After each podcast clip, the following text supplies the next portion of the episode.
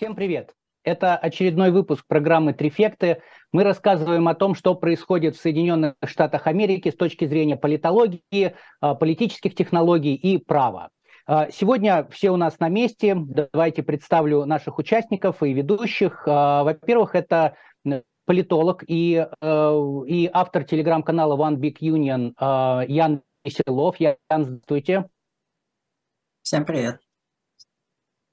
Да, и также э, у нас принимает участие э, политтехнолог, руководитель э, компании э, Дубравский консалтинг и автор телеграм-канала Campaign Insider Павел Дубравский. Павел, добрый вечер. Всем привет, добрый вечер. Ну и третий из трефектов это я, Игорь Слабых, э, юрист и э, автор телеграм-канала US Legal News. В США праздники начинаются чуть раньше, чем э, в России, потому что празднуют больше не э, Новый год, а католическое Рождество, поэтому сезон э, «Давайте после праздников», можно сказать, уже открыт в США, поэтому прошедшая неделя, я не могу сказать, что она была какая-то богата на события, тем не менее у нас есть все равно о чем рассказать о чем, собственно говоря, мы будем говорить? Ну, во-первых, мы э, расскажем о том, э, как, какое внезапное объявление сделал э, бывший президент Дональд Трамп и как это объявление повлияет на дальнейшую политическую жизнь США. А мы посмотрим, что происходило э, в комитетах по международным делам в Сенате и в Палате представителей. Э, там решались вопросы, которые так или иначе касались э, России. И, наконец, мы продолжим эпопею о том, каким образом Илон Маск пытается изменить Твиттер, став его владельцем. Э, ну и э, достаточно большое количество времени, я надеюсь, у нас получится потратить на то, чтобы ответить на ваши вопросы, которые вы нам задавали в комментариях. Мы отобрали несколько и будем на них отвечать. Ну, собственно говоря, давайте начнем.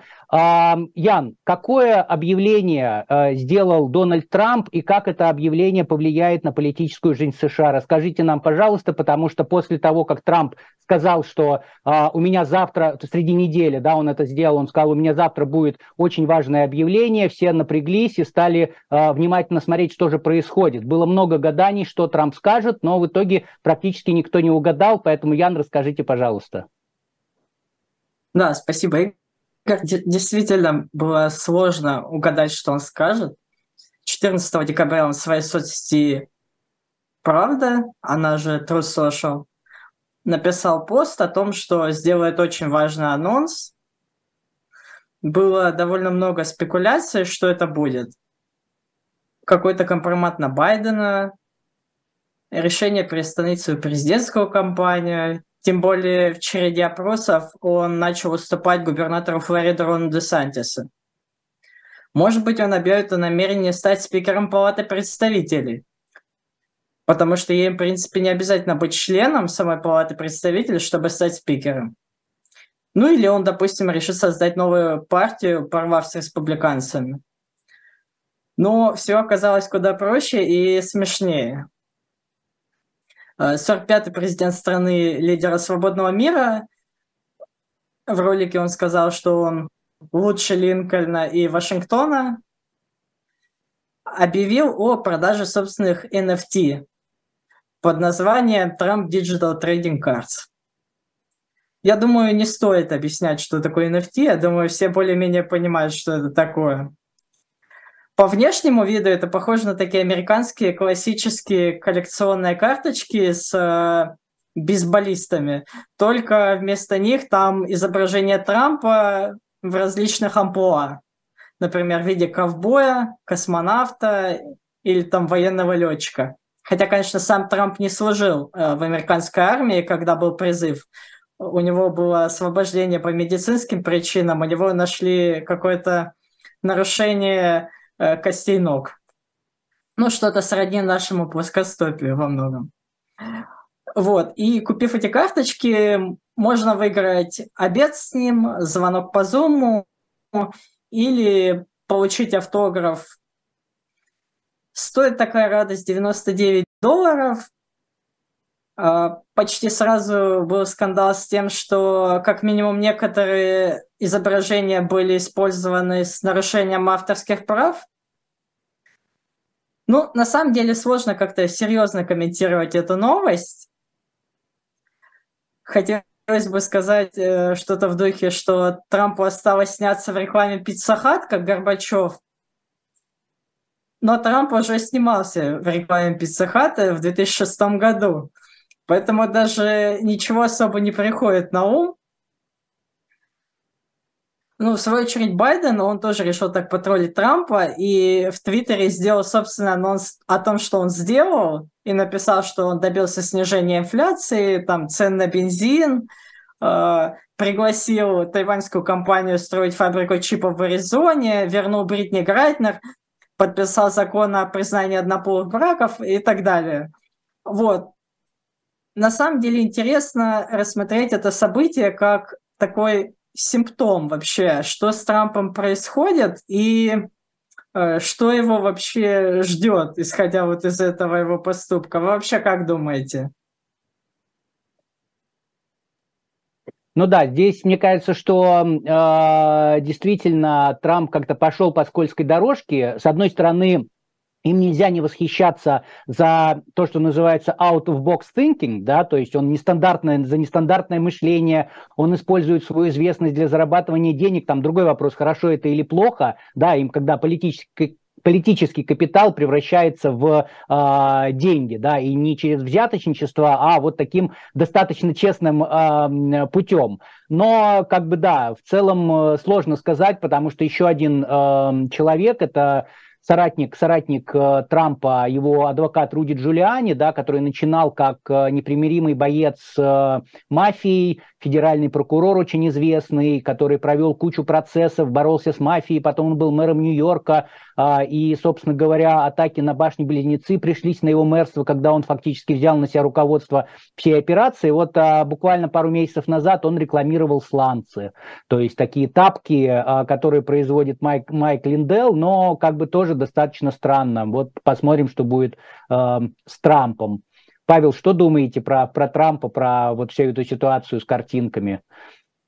Э, тут, знаете, я бы посмотрел на эту ситуацию с позиции такого плавного ухода на пенсию, потому что давайте сравним Трампа 16 года и Трампа 22 года. Что такое Трамп 16 года? Человек, который понимает, как работает медиа, человек, который провоцирует либеральные медиа, чтобы они как можно больше про него писали, человек, который понимает, как работает американский дискурс, из каких нарративов он состоит, и, собственно, что интересно вот этому ну, глубинному американскому народу, как заставить его прийти на участки. Его ведение Твиттера в 16 году – это такая остроумная полемика со своими своими оппонентами, которые чаще всего не могут ответить, и э, в чью аудиторию он попадает лучше, чем они попадают в его аудиторию. Что такое Трамп 22 года? Трамп 22 года – это человек, который а, позволяет себе сразу несколько стратегических ошибок. Первая ошибка – это, несмотря на то, что его отговаривала собственная команда, он все равно объявил о своем движении после слабых результатов э, республиканской партии. Вторая ошибка публичная – это его встреча с Ником Фуэнтесом и, собственно, Канни Вестом, а, после которой он еще не смог справиться с риск-менеджментом, и не то, что не открестился как бы от э, самих людей, он не открестился от идей, которые стоят за этими людьми, а для американского общества сейчас они являются, ну, можно сказать, такими достаточно спорными и радикальными. И третье, вот это, собственно, как раз этот NFT, который подавался как что-то, что изменит американское общество, изменит американскую политику и там чуть ли не избирательную систему. А по итогу это просто карточки, причем сделаны в очень странном стиле, а, я бы сказал, в таком реднекском даже, потому что он там то в шляпе какой-то ковбойской, такой в белой, а, выглядит достаточно странно. И тут, знаете, мне кажется, что вот вообще, когда публичное лицо уходит вот э, в крипту, криптовалюты, NFT, а, это чаще говорит не о том, что человек развивается в новой сфере, вот именно публичное лицо. Это говорит о том, что человек уходит на такую своеобразную пенсию, либо в его команде меняется а, сильно состав участников. Потому что по вот этим трем э, ошибкам, которые я писал про Трампа, я слабо представляю, кто мог бы продать ему, во-первых, встречу с Фуэнтесом и с Канни Уэстом, и кто смог убедить его, что вот, мол, э, Дональд Трамп, давайте мы с вами сделаем карточки, и это действительно там изменит весь американский дискурс, курс и, собственно, повлияет на выборы там 24 года, которые ну, относительно уже, можно сказать, что начались. Поэтому мне кажется, что это такой вот, как раз, как Ян правильно сказал, симптом. Это говорит о том, что э, технологически Трамп, во-первых, стареет, а во-вторых, э, причем ну, именно технологически, то есть не, не как человек, а как лидер, как политический лидер. А во-вторых, что те проекты, которые он каждый раз предлагает, э, ну, это достаточно странное такое политическое приложение, потому что карточки вместо программы, опять же, карточки вместо платформы, карточки вместо видения будущего. Мне кажется, да. следующей стадией было бы э, выход на сайт Cameo, такой есть сайт, э, где э, всякие звезды, которые уже на такую пенсию ушли, бывшие спортсмены, политики тоже, и они записывают такие видеообращения, там, поздравления с днем рождения, вот такие вещи. Ну да, но здесь я как бы скажу, да, что мы там, ну, в какой-то степени шутим, да, никто не списывает Трампа как э, будущего, возможно, кандидата в президенты в 2024 году, как политика, за которым стоят там миллионы, э, миллионы людей и даже, может быть, вся республиканская партия, скоро мы это узнаем. Вот, но тем не менее, да, вот достаточно странное такое действие. Окей, переходим к следующей теме. Э, я упоминал, что поговорим о том, что происходит э, в комитетах по международным делам, в Сенате и в Палате представителей. Есть две интересные темы, которые связаны с Россией в той, в той или иной э, степени. Во-первых, в Комитете по международным делам Сената прошло слушание, на котором присутствовала Лин Трейси. Это кандидат, которую еще в сентябре 2022 года Байден внес на э, то, чтобы Сенат одобрил ее как посла в России. То есть сейчас э, посол России, он ушел, э, посол США в России ушел в отставку, э, и, собственно говоря, предполагается, что Лин Трейси заменит э, Салливана и, собственно говоря, будет послом США в России. Э, пару слов скажу о ней. Она еще в 1986 году закончила университет штата Джорджия, Тогда, а, значит, ее специализация это такие советские исследования, Soviet Studies, то есть э, она изучала Советский Союз, она говорит по-русски, она достаточно, э, ну да, после, после университета Джорджия она также еще получила степень GED, это американский, американский юрфак закончила, но юристом она не работала, она практически всю жизнь проработала в Госдепе, как в самом Госдепе в Вашингтоне на каких-то бюрократических позициях, так и на э, земле. Она, в частности, работала и в Казахстане, в Туркменистане, в, в, в Кыргызстане, также работала в Пакистане, например. Кстати, в Пакистане интересно, в 2008 году, когда она работала там, на нее было совершено вооруженное нападение. А, вооруженный мужчина обстрелял машину, где она находилась вместе с охранником, но никто не пострадал, а, и она продолжила свою работу, собственно говоря, в Пешаваре, где и работала. Также а, она успела поработать и в России. Она работала в России с 14 по 17, по 17 год, а в 18 Трамп Трамп, на, Трамп внес ее кандидатуру в Сенат для утверждения в качестве посла Соединенных Штатов Америки в Армении, где она до сих пор и работает. Значит, голосование, ну, было такое собеседование с ней сенаторов, все прошло хорошо, у нее есть двухпартийная поддержка, а, комитет проголосовал за нее, поэтому в ближайшее время будет вынесен вопрос на голосование всего Сената, и с вероятностью, там, я не знаю, 99,9% а, Лин Трейси будет избрана а, послом Соединенных Штатов Америки в России. Так что мы уже практически уверены, кто будет послом. Вряд ли будут какие-то неожиданности. Это в Верхней Палате. Что касается международных дел в Нижней Палате, интересно рассказать про законопроект об аудите американской помощи Украине. А, инициатором выступила Марджери Тейлор Грин, это член Палаты представителей, достаточно известная, такая ультра правая, ультраконсервативная, э, сторонница Трампа. Трамп отвечает ей взаимностью и очень э, серьезно ее поддерживает. Ну, я не знаю, даже если сравнить э, ее с э, покойным Жириновским, мне кажется, что это будет все равно слабое сравнение, потому что она очень такая а, скажем так, необычная, да, и, например, одна из самых известных фраз, которой, которой вот она прославилась, а, когда в Калифорнии какое-то время назад горели леса, она сделала предположение, что эти леса были подожжены евреями, которые использовали лазеры в космосе. То есть, ну, вот такая была у нее версия, и она внесла а, законопроект о том, чтобы контролировать, аудировать э, американскую помощь Украине. То есть никто не говорит про прекращение помощи, это всего лишь аудит. Ожидаемо, ожидаемо э, комитет по международным делам э, Палаты представителей проголосовал про, против. Ожидаемо почему? Потому что его э, контролируют сейчас демократы, и, собственно, демократы сказали, что, ребят, давайте, у нас сейчас там война идет, да, вот между Украиной и Россией, мы сейчас будем помогать э, Украине, и, соответственно, а, весь все аудиты, проверки, это мы будем делать потом. Вот. Но, э, собственно говоря, мисс Грин, она сказала, что, окей, ребята, там, хорошо, вот сейчас вы не приняли законопроект, я внесу его еще раз в новом году, когда у а, республиканцев будет контроль над а, Палатой представителей. Поэтому а, я думаю, что этот законопроект будет еще раз внесен, но поясню, что аудит не означает прекращение помощи. Ну, какой-то, может быть, охлаждающий эффект будет, и то не факт, но тут нужно понимать, что помощь оказывается на основании закона об, о ленд-лизе, и что, что, что, что, для чего вообще закон о ленд-лизе принимался. То есть а Конгресс взял свои полномочия и сказал, вот тебе президент, наши полномочия, помогай Украине, как ты считаешь нужным. И для того, чтобы прекратить помощь Украине, Конгрессу нужно принять другой законопроект, которым, закон, другой закон, которым отменить ленд-лиз, этого не будет. Поэтому, а, если где-то вы видите, что вот там Марджери Тейлор, Тейлор Грин а, старается там прекратить помощь и так далее, да, она много говорит, но на деле ничего это не произойдет. Коллеги, хотите что-то добавить по, по этим вопросам?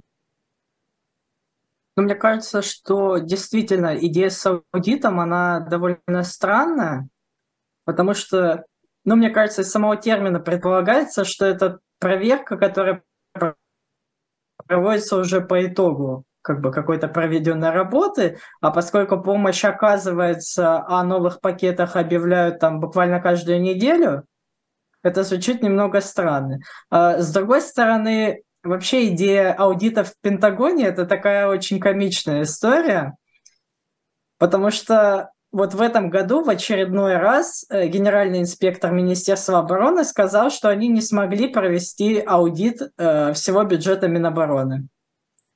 Ну, так не смогли взять и посчитать, э, что куда ушло. И эта история, она годами тянется. Там достаточно запутанная. То есть, если мы думаем, что в нашем Минобороне деньги как-то бесследно исчезают, вот американцы действительно страдают тоже от этого. Ну да, но и при этом американский бюджет э, на оборону, он, конечно, там не сравним с российским. Э, это прямо вот там, я не знаю, разница на порядки даже, не на порядок, может, она на порядке. Окей.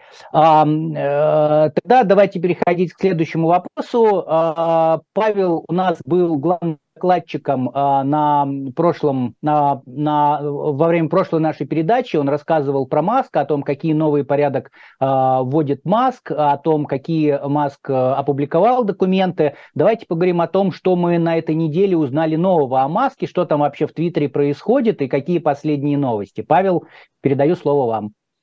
Игорь, спасибо. Я чуть-чуть добавлю к прошлой теме, что на самом деле дискуссия по аудиту, как раз по там, потраченным пакетам, по потраченным выделенным деньгам, она на самом деле разговаривалась, по-моему, на одном из таких ведущих изданий, The Federalist, где, собственно, как раз республиканцы разного толка, они обсуждали, как, собственно, себя надо вести и, собственно, что делать с этой повесткой. Вот э, как раз, по-моему, один из авторов консервативных, он предполагал, что эта повестка должна стать основной на уровне midterms, то есть на внутренних выборах США международная повестка должна стать, ну, как глобальной, мировой. Но вот как мне показалось, что все-таки не стало, и что, что все-таки есть какой-то консенсус между и республиканской, и демократической партией. А если мы говорим про Твиттер и про то, что происходит в Твиттере, то, а, как я говорил вот на прошлом эфире, а, сейчас существует серия расследований под названием Twitter Files, и вот как раз вышло новое расследование, а, по-моему, такое финальное, которое говорит о том, что целых 80 сотрудников ФБР сотрудничало вместе с Твиттером и по своим запросам требовало как банов определенных аккаунтов, так и, соответственно, ну, запрета их и удаления определенного контента.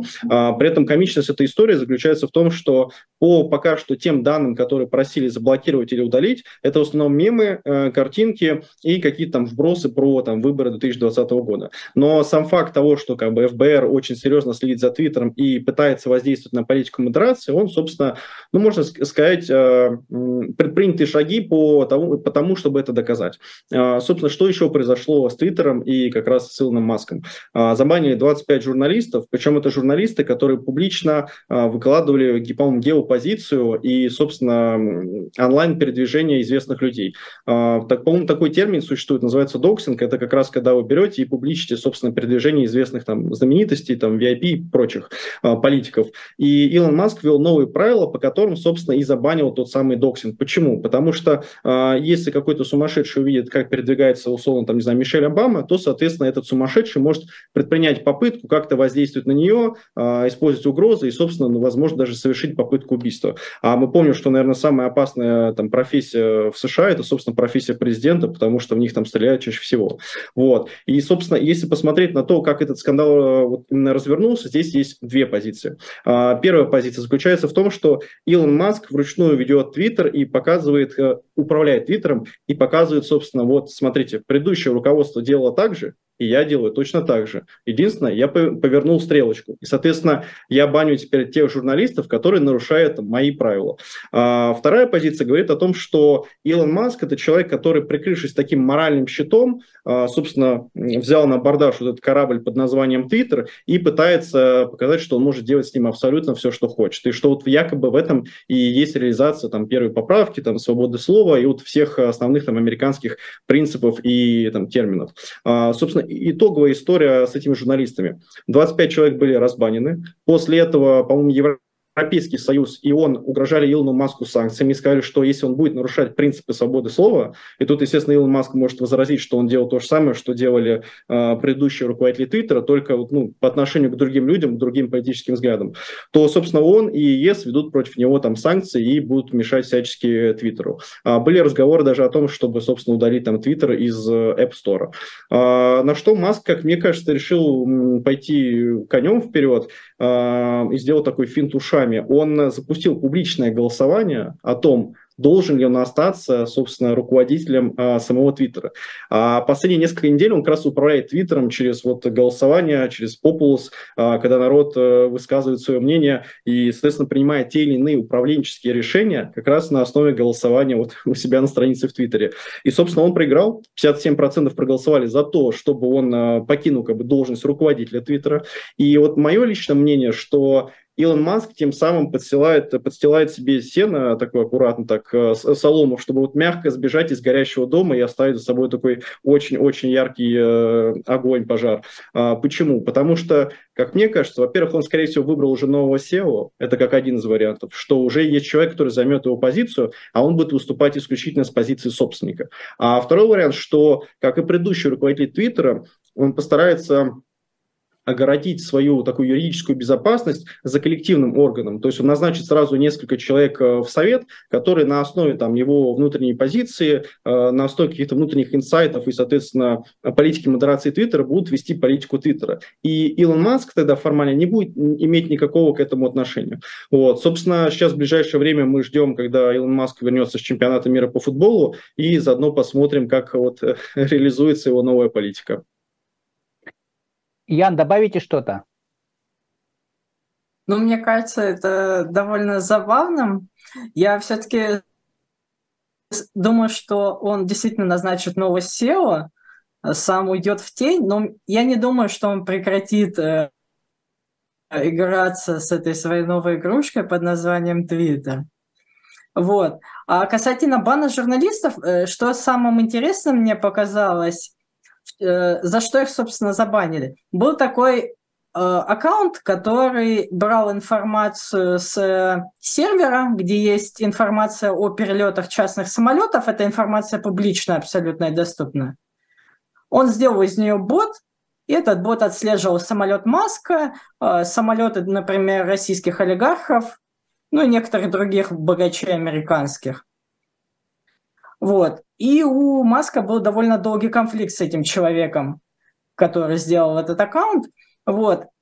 Он забанил этого человека, журналисты об этом написали, дали на него ссылки, и он решил, что тем, что они поделились ссылками, они как бы присоединились к этому преступлению доксинга его. Вот, собственно, за это забанил, потом сделал голосование, люди решили, что лучше людей разбанить, и их разбанили. Вот. Единственное, что это странно, что информация, в общем-то, публичная. То есть это не то, что за вами как бы кто-то охотится и в тайне собирает информацию. Это публичная информация. Вот. Вообще, конечно, для Маска такой достаточно тяжелый год. Акции Тесла очень сильно упали, по-моему, процентов на 50 за последний год.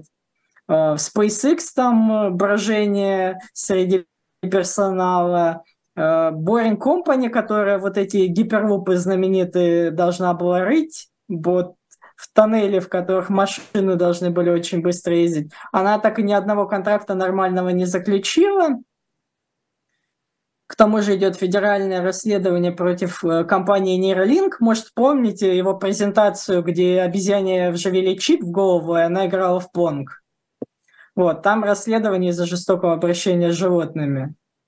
Вот, а сам Маск уже не самый богатый человек э, мира. Вот, поэтому год действительно не очень ужасный. Ну, не, не очень удачный.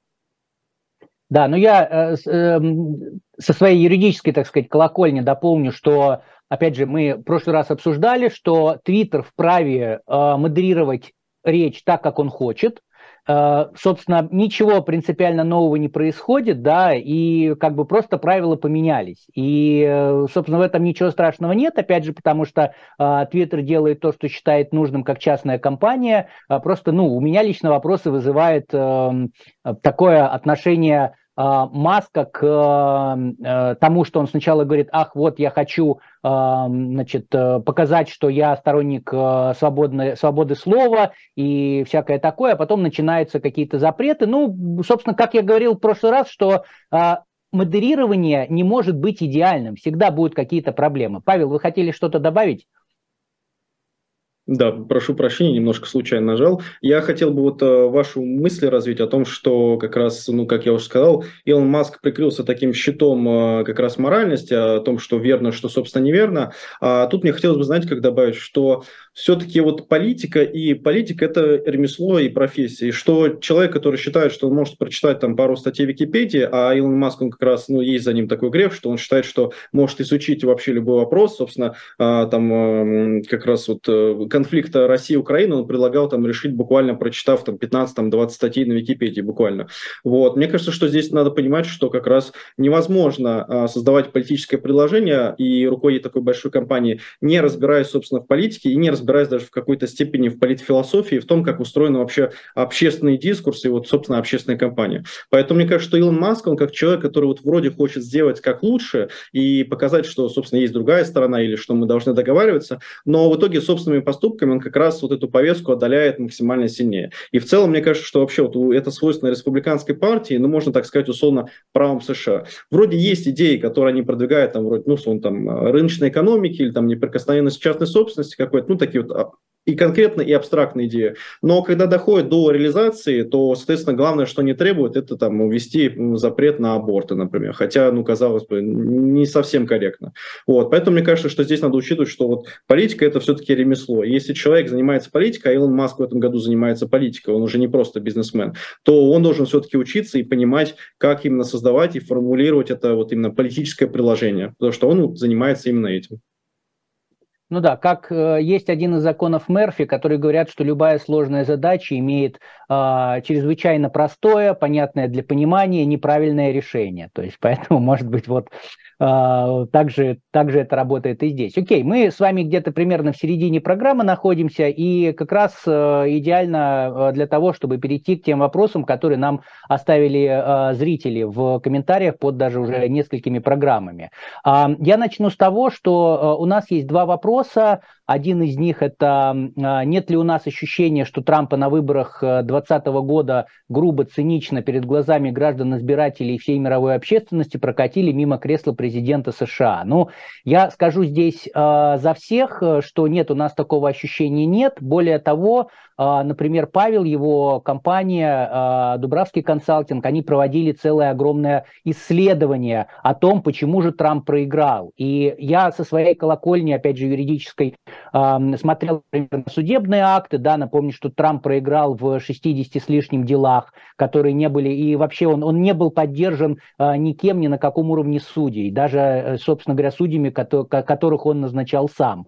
Поэтому я с юридической колокольни говорю, что нет, такого ощущения нету. А, в э, отчете в этом, в исследовании а, Павла и его коллег тоже очень внимательно изучено огромное количество информации и, и политологические причины, и причины, связанные с ковидом, и причины, связанные с политическими технологиями, с повесткой. Там очень много всего. Мы не можем это рассказать а, в рамках вот эффектов, потому что, ну, это понадобит, понадобится там несколько, несколько передач, чтобы это сделать. Но а, в свое время а, Павел и я, и а, Артем Клыга, это юрист по избирательному праву, коллега Павла, мы делали, мы делали видео, где очень подробно разбирали как раз этот доклад и вот эту вот идею, что Трампа прокатили, Трамп, значит, использовали против него какой-то административный ресурс, фальсификации и так далее. То есть, если вы хотите, вы можете на а, моем YouTube-канале посмотреть это видео, оно полтора или два часа, то есть мы не можем просто вот в, в рамках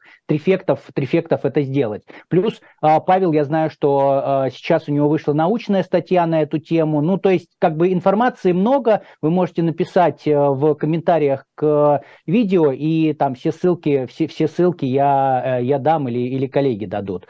Вот, и второй вопрос, про который я тоже быстро скажу, это Расскажите про комиссию 6 января, что именно она пытается расследовать, на каком этапе расследования, может ли комиссия признать Трампа виновным, если да, то что с ним будет и сможет ли он продолжать свою президентскую кампанию. Опять же, деятельность комиссии, она очень объемная, то есть сейчас было, не помню, 8 или 9 э, публичных заседаний, каждый из них по там 3, 4, 5 часов, ну то есть это в рамках эффектов не можем это рассказать, но Значит, во-первых, мы уже теперь с Яном а, делали, э, и на моем YouTube-канале мы выложили видео, а, где мы сжато как можно короче, но а, при этом с фактами, со ссылками, с цитатами, где мы рассказывали про деятельность комиссии, для чего она, что она сделала, какие выводы, какие доказательства и так далее. Поэтому вы можете на, uh, у меня на канале тоже посмотреть это видео отдельно, оно ну, также где-то полтора или два часа, то есть мы не можем сейчас в трефектах это все повторить.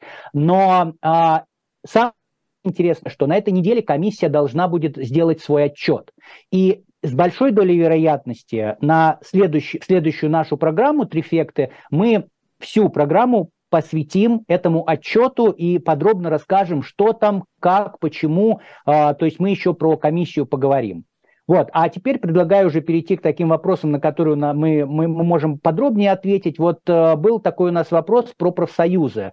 Что касается профсоюзов, видел опросы, где значимое число избирателей республиканцев поддерживают профсоюзы, хотя все-таки меньше, чем среди избирателей демократов. Будет ли это влиять на политические программы кандидатов республиканцев, как, например, сейчас это произошло с ЛГБТК+. Ян, я знаю, что вы э, внимательно следите за американскими профсоюзами, поэтому помогите, пожалуйста, понять, вот, что происходит с профсоюзами в Штатах. Да, конечно.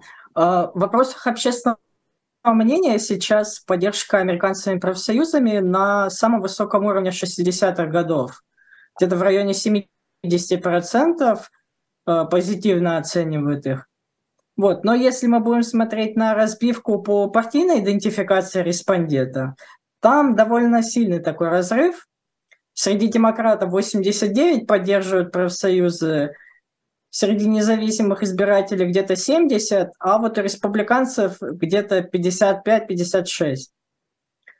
Ну, то есть даже среди республиканцев большинство на, за профсоюзы хотя бы на словах. Почему? Ну, отчасти это, возможно, связано с тем, что последние десятилетия их электоральная база э, пополнилась белым рабочим классом, который лучше относится к профсоюзам. Вот. Но, тем не менее, на платформе партии это пока не сильно отражается. Республиканцы все же остаются партией такого традиционного крупного бизнеса, а не профсоюзов, которые поддерживают демократы. Ну, тем не менее, среди некоторых политиков есть хотя бы такие риторические реверансы в сторону профсоюзного движения. Например, э, когда было недавно голосование о принуждении профсоюзов железнодорожников к сделке с работодателями, мы вот в одном выпуске это обсуждали, э, там была такая поправка о включении в их контракт недели оплачиваемых больничных дней, которые профсоюзы очень требовали. В итоге она не прошла, не набрав 60 голосов.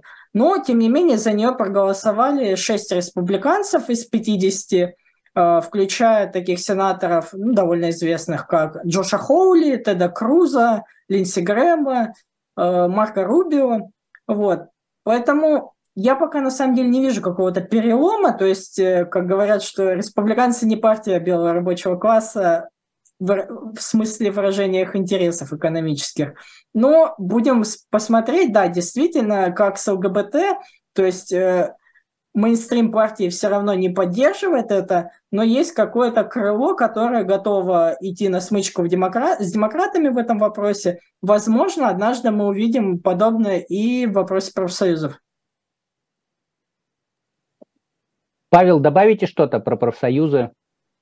Мне кажется, что повестка профсоюзов, она тем актуальнее в США, чем тем а, больше вот развиты экономические раз, различные проблемы. И, собственно, ну, вот в перспективе, мне кажется, что 50 лет, вот эти 59%, про которые я рассказал в республиканской партии, мне кажется, что они еще станут больше, и что э, есть такая вероятность, что такая лайт-версия профсоюзов или идея там, профсоюзов, она может появиться у республиканской партии. Но, опять же, все зависит от того, какие там доноры будут, какой крупный бизнес будет поддерживать республиканскую партию, Потому что сейчас мы уже видим, что там крупнейшие доноры, например, ну, меняют свою повестку от того же самого ну, ныне радикального Трампа к более умеренному там Десантису. То есть возможно, что как бы а, деньги направят э, направление республиканской партии вот в сторону как раз, э, возможно, там, отдельных профсоюзов, либо в отдельных отраслях.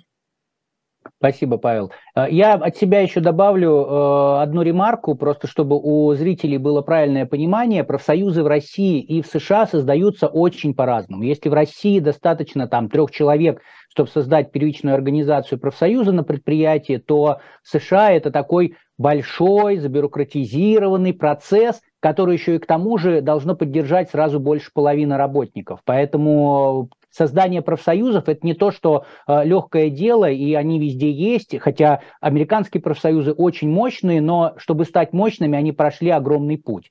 Ну и да, мы, я согласен с коллегами, что мы видим вот как бы этот путь, он э, идет и поддержка увеличивается, ну, посмотрим, что будет дальше. То есть последние, например, с профсоюзами такие скандалы, это э, то, что э, кофейни Starbucks э, начинают организовывать профсоюзы, и э, сама корпорация с этим достаточно активно борется, э, увольняя прямо, были случаи, когда увольняли прямо всех сразу э, за то, что пытались создать профсоюз. Это не совсем законно, но, опять же, тут тяжело бороться в судебном порядке.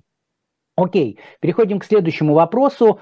Зритель спросил, я бы хотел узнать, как обстоят дела у политических радикалов, насколько с ними готовы работать партии, спонсоры, технологии, медиа, кому может быть выгодно от сотрудничества с ними, несмотря на их ядовитость. Павел, я, наверное, поскольку вы политтехнолог, да, это прямо вот ваш профиль, так сказать, вопрос, поэтому расскажите вы, пожалуйста. Э, Игорь, спасибо. Эм, мне кажется, что для начала надо разделить вот два термина, которые существуют в американском дискурсе. Первое – это популизм и популисты. Второе – это радикалы и, собственно, радикальные течения. Потому что очень часто, вот э, даже среди экспертов, эти термины сравнивают. Что такое популизм или популист? Это человек, который, минуя политические институты либо политические процессы, напрямую обращается к избирателю, а, который, собственно, определяет, кто победит на выборах. При этом чаще всего используя их страхи, э, стереотипы и различные там массовые коллективные архетипы. Кто такой радикал? Радикал – это человек, который, собственно, своими действиями, не словами, а вот именно действиями, а, пытается нынешнюю политическую систему подшатнуть, а, разрушить, резко видоизменить. Более того, он старается воздействовать еще на общественно-политические отношения. И вот здесь мне кажется, что стоит иметь это в виду, потому что, ну вот я прям слежу постоянно за американской прессой, я помню, с 16 года все постоянно говорят, ну ладно, мейнстримные медиа чаще всего называют, а, благо до там скрытого имама не дошли. Но в любом случае, как бы вот они называют его именно политическим радикалом. Мне кажется, что это некорректный термин вот, по отношению к Дональду Трампу именно 16-18 года годов. Это вот скорее как раз э, нынешний там 22 год, потому что все-таки э, что такое Трамп 16 года? Это э, яркий, харизматичный политик, умеющий общаться с избирателем, умеющий делать интересные проекты и, главное, очень сильный в социальных сетях. Что такое Трамп 22 года? Это человек, который уже изначально не понимает, какие тренды существуют в Твиттере, а это максимально Твиттера производный политик, который вот существует во всем этом обсуждении, он варится в этом, и который замкнут и заперт собственной такой золотой клетке под названием названием его собственная социальная сеть «Правда». И вот здесь, мне кажется, что если мы как раз будем смотреть по Трампу 22 года, то есть по такой радикальной версии Дональда Трампа, мы и поймем, как, собственно, партии, вообще там республиканские институты, в целом американское общество относятся к таким политикам. А, судя по прошедшим митермсам, а, мне кажется, вот основной вывод это, что как раз радикализм проиграл. И мы видим сейчас, как я вот говорил э, вот в предыдущем тейке своем, о том, что э, доноры как раз республиканской партии, они отказываются поддерживать того же самого Дональда Трампа, потому что он становится слишком радикальным. Он прилагает, во-первых, теорию того, что выборы 2020 года были украдены, а если выборы 2020 года были украдены, это говорит о том, что политическая система США не работает, ее надо менять, а любые изменения это прежде всего что? Это удар по там, деньгам большого бизнеса, по крупным тем же самым донорам. Поэтому, естественно, они не поддерживают. Для э, из политического истеблишмента для доноров, а, для больших денег партий, радикалы – это как раз такие субъекты, от которых лучше, лучше всего избавиться. Потому что любой негатив, который подпадает там, под э, республиканскую партию и, собственно, Дональда Трампа, он переносится и на тех людей, которые эту партию, соответственно, финансируют. А это бьет по там, финансовым интересам. При этом вот мы часто говорим на, на нашей передаче, что вот есть там правые, вот постоянно правые вот такие радикалы. Есть, собственно, и левые радикалы. И если вот посмотреть по тому, как ФБР разделяет левых и правых, то, например, по правым радикалам э, неонацисты, по-моему, в 2020 году по версии ФБР э, стали такой же угрозой, как ИГИЛ, э, запрещенная на территории Российской Федерации террористическая организация. А с точки зрения уже 2021 года, а нет, тоже 2020 года, Антифа, то есть э, крайне левая такая организация, она признана террористической на территории США. То есть мы видим, что э, силовые структуры США, она как раз, собственно, делит, что вот есть там левые радикалы, есть там правые радикалы. И в целом вообще, если говорить вот про то, насколько они популярны, это, конечно, ну, как мне кажется, тема вот прям для отдельного эфира, потому что там можно разобрать и там 60-е, 70-е годы, как все это зарождалось, инфильтрацию профессуры американской, вот именно с левыми идеями, как все это ну, медленно менялось, как менялась вообще американская мысль. Но если вот прям вот так подытожить, то на примере Трампа мы видим, что политические институты США, они вот стараются из себя вот максимально выплеснуть, выбросить вот таких радикалов вроде Дональда Трампа. И со временем такие радикалы вместо того, чтобы там вести свою партию вперед, хотя такая версия еще, ну, возможно, такой сценарий возможно еще, они там создают карточки NFT и пытаются их продать там за 90, там за 99 баксов, и, соответственно, становятся менее радикальными. Почему? Потому что они лишаются доступа и к партии, и к деньгам, и, к, собственно, к ресурсам. И если вот так посмотреть, например, за тем, как и левые силы, и правые силы мониторят друг друга, то я бы сделал такой вывод, что вот если глобально говорить о реализации там каких-то там и радикальных, и, там, или левых э, идей, например, то левые гораздо успешнее правых, они даже выглядят, скажем так, умнее. А, объясню, что я имею в виду. А, глобальный дискурс, вот медийный, ну, с моей личной точки зрения, он больше атакует, например, республиканскую партию за ее наиболее ядовитых и токсичных кандидатов. При этом, если у демократической партии появляются похожие кандидаты или они ведут похожую политику, то чаще всего медиа не нападает на демократическую партию. И вот здесь мне кажется, что как раз это такой ключевой аспект, что э, республиканская партия, она в нынешние времена больше заинтересована в том, чтобы избавляться как раз от их радикалов. И вот отвечая на вопрос уважаемого нашего слушателя, зрителя, э, подытожу просто, что э, американская политическая система, особенно в виде институтов вроде партии старается максимально вот именно избавиться от таких э, радикальных субъектов.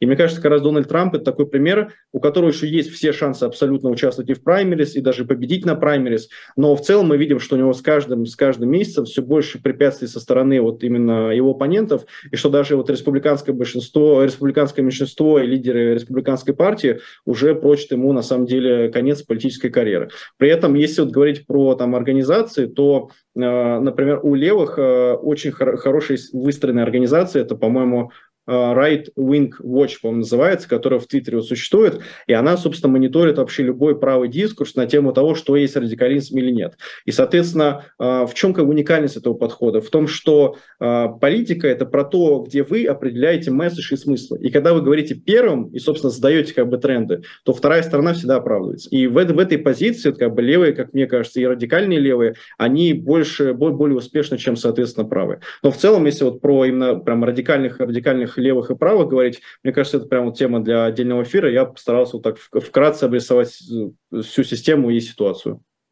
Да, Павел, спасибо. Ян, хотите что-то добавить про радикалов? Я бы тут сказал, что определение экстремизма в Америке это больше про общественный контроль. То есть э, ФБР ФБР, если называют какие-то группы как-то, эти определения, они не имеют юридической силы. То есть США, в отличие от России, нет списка экстремистских материалов, экстремистских организаций и так далее. Вот. А в остальном же я согласен с Павлом, что радикалов политическая система старается выталкивать, но есть все равно постоянно какие-то заигрывания с ними у обеих партий э, в крайних таких крыльях. То есть это у республиканцев, например, ну вот та же Марджори Тейлор Грин, которая может ходить с вооруженным эскортом из э, так называемого движения ополчения. Вот. Или выступая там, э, говорить о том, что если бы ей и бывшему советнику Трампа Стиву Беннону дали, доверили организацию митинга, то тогда они бы 6 января они бы победили, и у них было бы оружие. Это дословная цитата. Вот. У левых тоже как бы были заигрывания эти, э, допустим, э, с Black Lives Matter. И тут интересно тоже в обеих случаях, что если поддержка зарождалась в крайних крыльях обеих партий, происходят такие события, которые вынуждают всю партию в каком-то смысле встать на их сторону, как было 6 января, или когда были э, протесты Black Lives Matter, когда демократы так не очень охотно их осудили, и республиканцы не очень охотно осудили беспорядки 6 января. То есть, казалось бы, вроде как бы это, это такой кринж как бы на краях партии, но, но случаются такие события, и приходится всей партии впрягаться в эту повестку.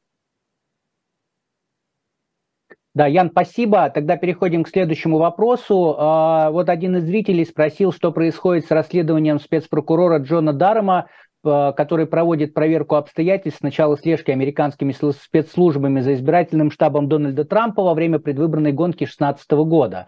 Поскольку это больше такой юридический вопрос, я об этом расскажу.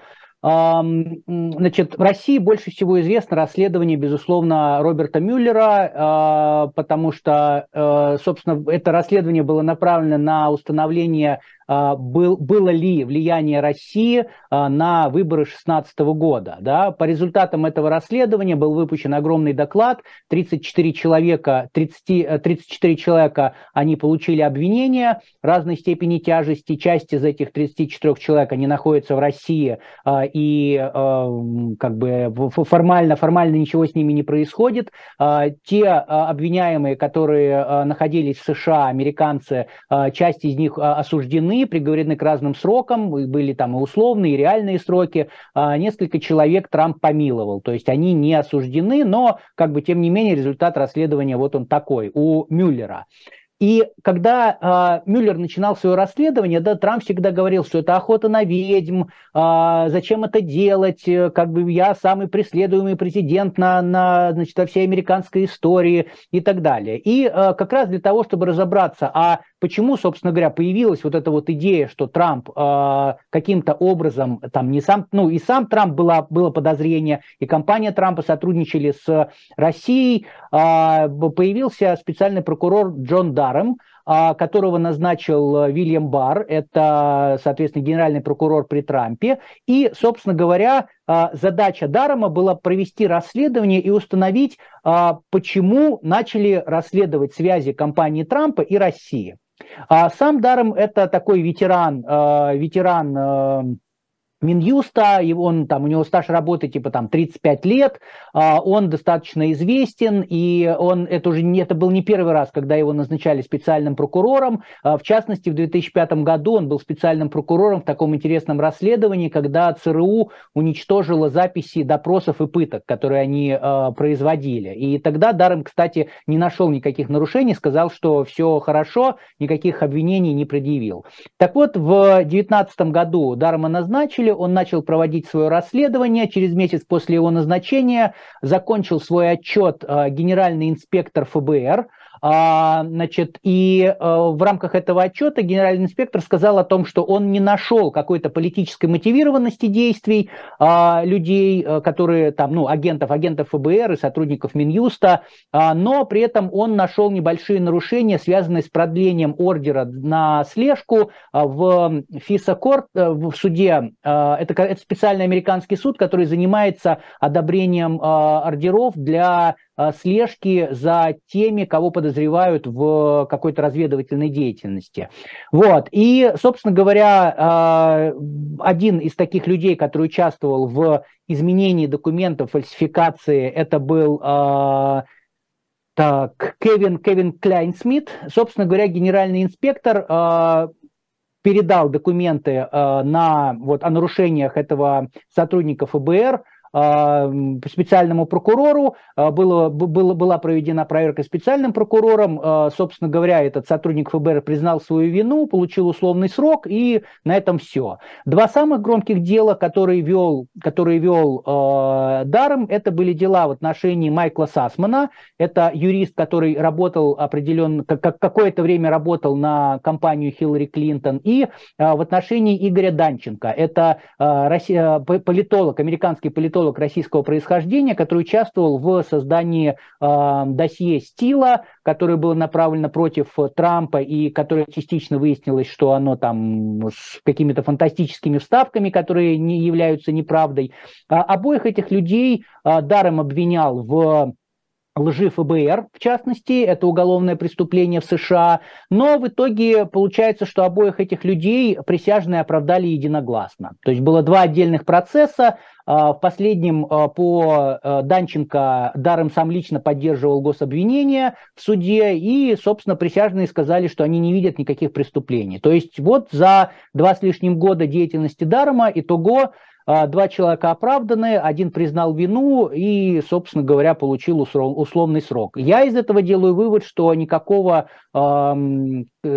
политического влияния на ФБР для начала э, или на Минюст для начала расследования против компании Трампа не было. Ну, как бы, может быть, что-то в будущем будет, потому что я помню еще до войны э, Мария Бутина, которая, кстати, пострадала от расследования Роберта Мюллера, это в рамках именно э, расследования Мюллера ее обвинили в действиях э, как э, агента иностранного государства в США без регистрации в Минюсте. Так вот, Бутина говорила о том, что сейчас Даром найдет какие-то нарушения в ее деле и так далее, но я очень сильно и тогда сомневался, и сейчас сомневаюсь. То есть я думаю, что ждать, что э, какой-то выхлоп будет от расследования Дарома, не нужно.